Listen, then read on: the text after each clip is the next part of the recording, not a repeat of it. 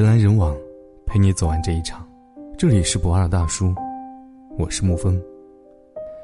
最近看到一个帖子，女孩在女生节买了一支三百块钱的唇膏，却被男友怒骂花钱大手大脚发温。女孩和男友的家庭条件都不错，两人相识于大学，去年一起毕业，各自有了自己的工作。因为从恋爱之后，男友几乎没有送给自己礼物，因此。女生节，女孩就想要男生送自己一个礼物，男友也爽快，但表示自己工作忙，没时间去挑礼物，就让女孩选好自己报销。于是，女孩选了一个很喜欢的唇膏，两百九十五元。在知道价格之前和知道价格之后，男友的态度和画风发生了非常迅速的转变，并且表示自己在网上搜了一下，唇膏只要几十块钱。在女孩强调这是知名品牌，这个价格很正常的时候，男友却更加愤怒了。在搬出妈妈的案例之后，男友又表示，自己本来有八十块钱的预算给女孩买东西，却没想到她一次花了几百块钱，太乱花钱了。随后，男友又展现出了自己的善解人意，想要就此结束这次争论。可明明说好的是报销，女孩却感觉自己像乞丐一样。每次她为男友精心准备礼物，给他买钱包、衣服、鞋子，男友总是开心的收下。然而，这是她第一次主动想要一份礼物，结果却是让她彻底的寒心。女孩选择了分手。一辈子很长，她不想和一个可以用语言肆无忌惮伤害自己的人走下去。近日，一位新晋妈妈由于疏忽，五个月大的孩子不慎从床上摔下。本来就很自责难过的她，不但没有得到丈夫的体谅，却被丈夫怒斥：“你不上班，在家连孩子都看不好。”骂完后，完全不管妻子的心情，就出去参加同学的婚礼。晚上回来，夫妻间又发生了肢体冲突，一气之下，妻子带着孩子跳下了五楼。网友推断，妈妈是得了产后抑郁症，然而她的婆婆却辩解。平时并没有发现媳妇儿有产后抑郁等问题，事情发生后，她的公公则表示，可能是心肠太硬了。在丈夫和这个家庭看起来，妈妈在家带孩子不用上班，简单死了，于是都在责怪这位狠心的妈妈，却未曾想过，如果孩子不小心跌倒，丈夫能够安慰妻子，而不是斥责，悲剧是不是就不会发生呢？如果孩子在出生后，这个家庭能够给予妈妈更多的关心，让她不曾感到绝望和无助，她是不是就不会做出如此极端的行为呢？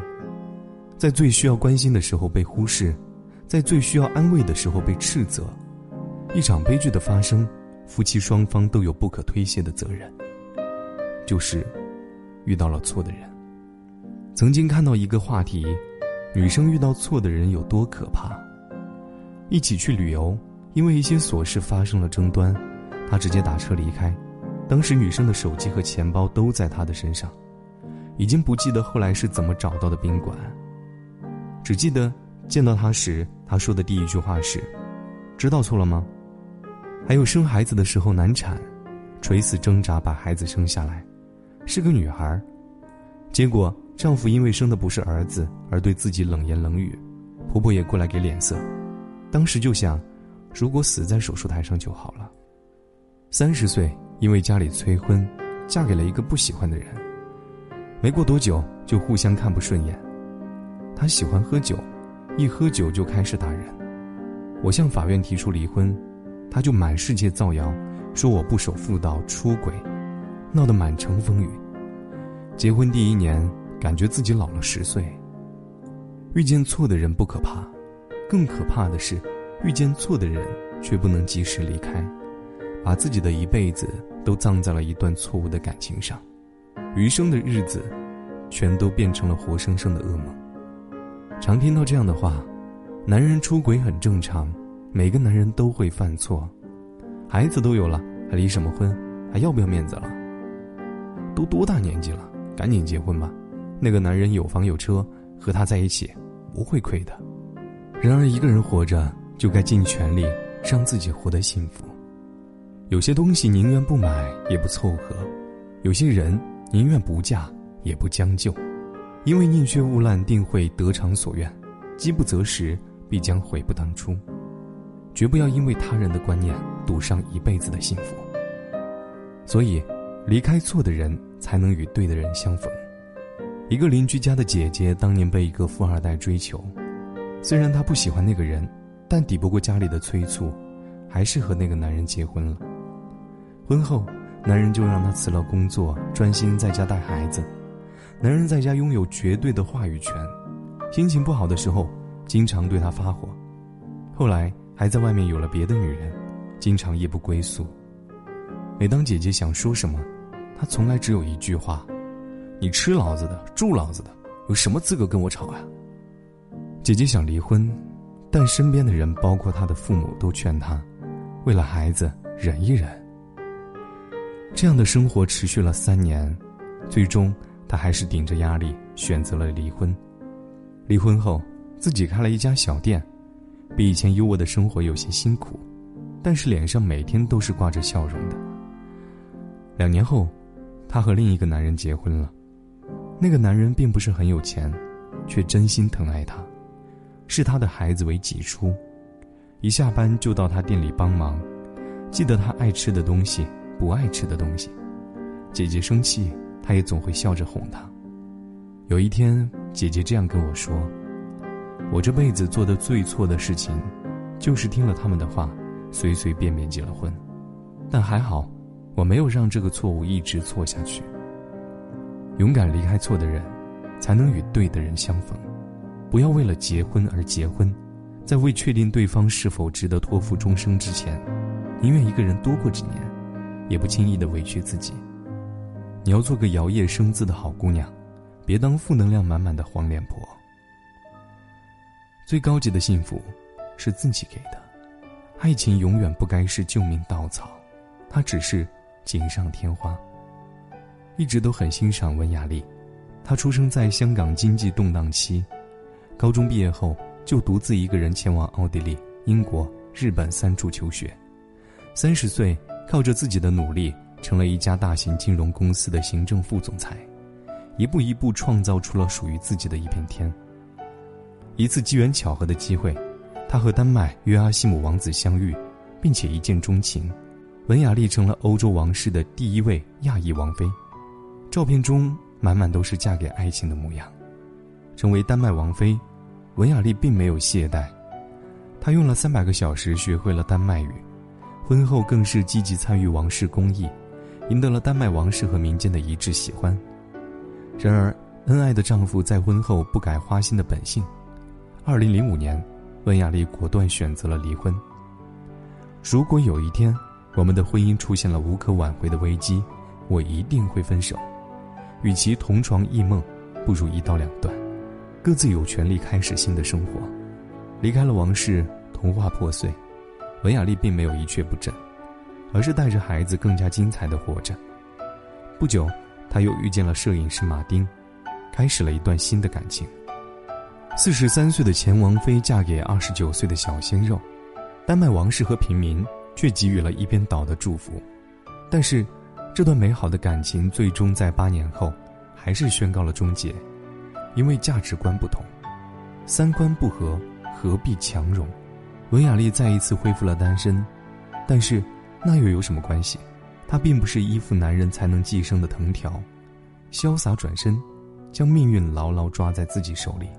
她一如既往的在丹麦做着慈善工作，还成为一家制药公司的董事会成员，在职场上。再一次大展拳脚，人生的每一步都走得掷地有声、干脆利落。有人说文雅丽是灰姑娘的逆袭，但文雅丽却告诉所有人：“我从来不是一个灰姑娘，你不可能成为王子的王妃，也不是骑士的公主，你只是你自己，应该做自己的女王。你来或者不来，我都是我，体面的生存，骄傲的行走。”我站得笔直，我活得潇洒，每一分幸福都靠自己赚的，人来人往，不为小情绪停步，因为我的征途是星辰大海。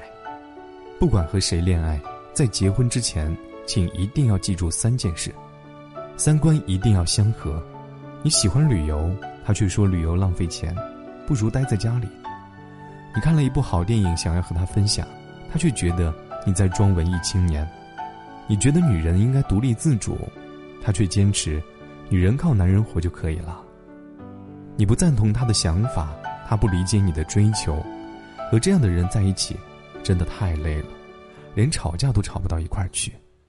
正如萨贝宁所说，两个人对生活的理念、态度，至少都得在一个频道上，相互之间能够沟通、能够理解，对生活的理想状态，是有一个共同的渴望，所以一定要找精神上门当户对的人，真正爱你的人。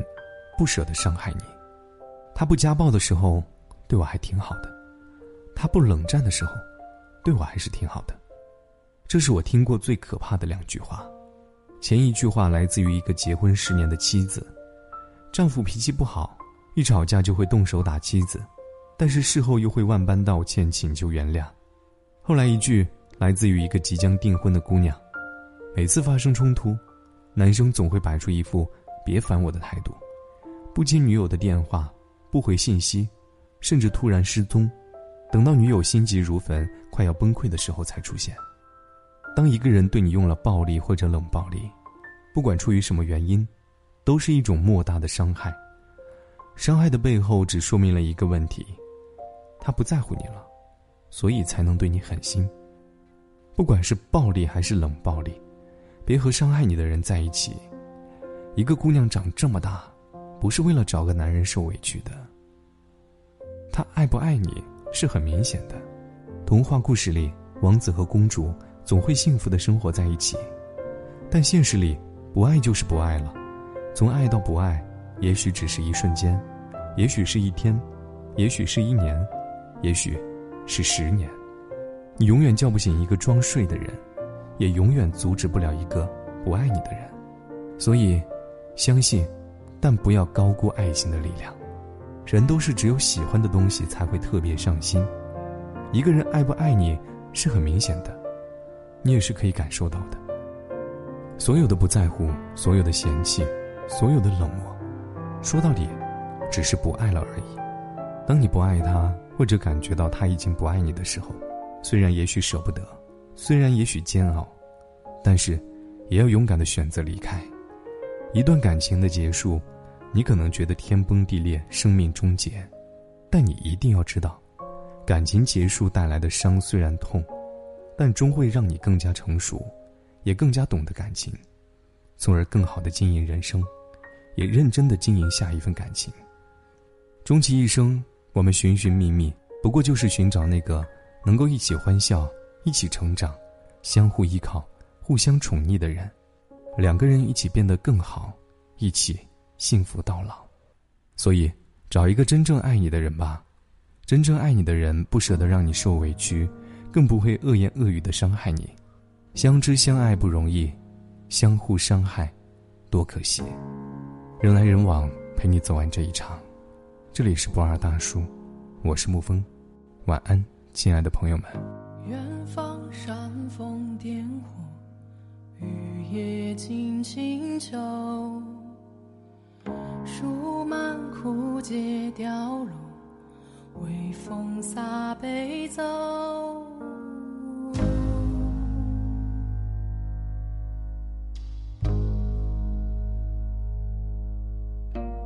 洗尽风沙月瘦，为我心间抬头。灭愁，清香满。面羞，潇潇雨中流水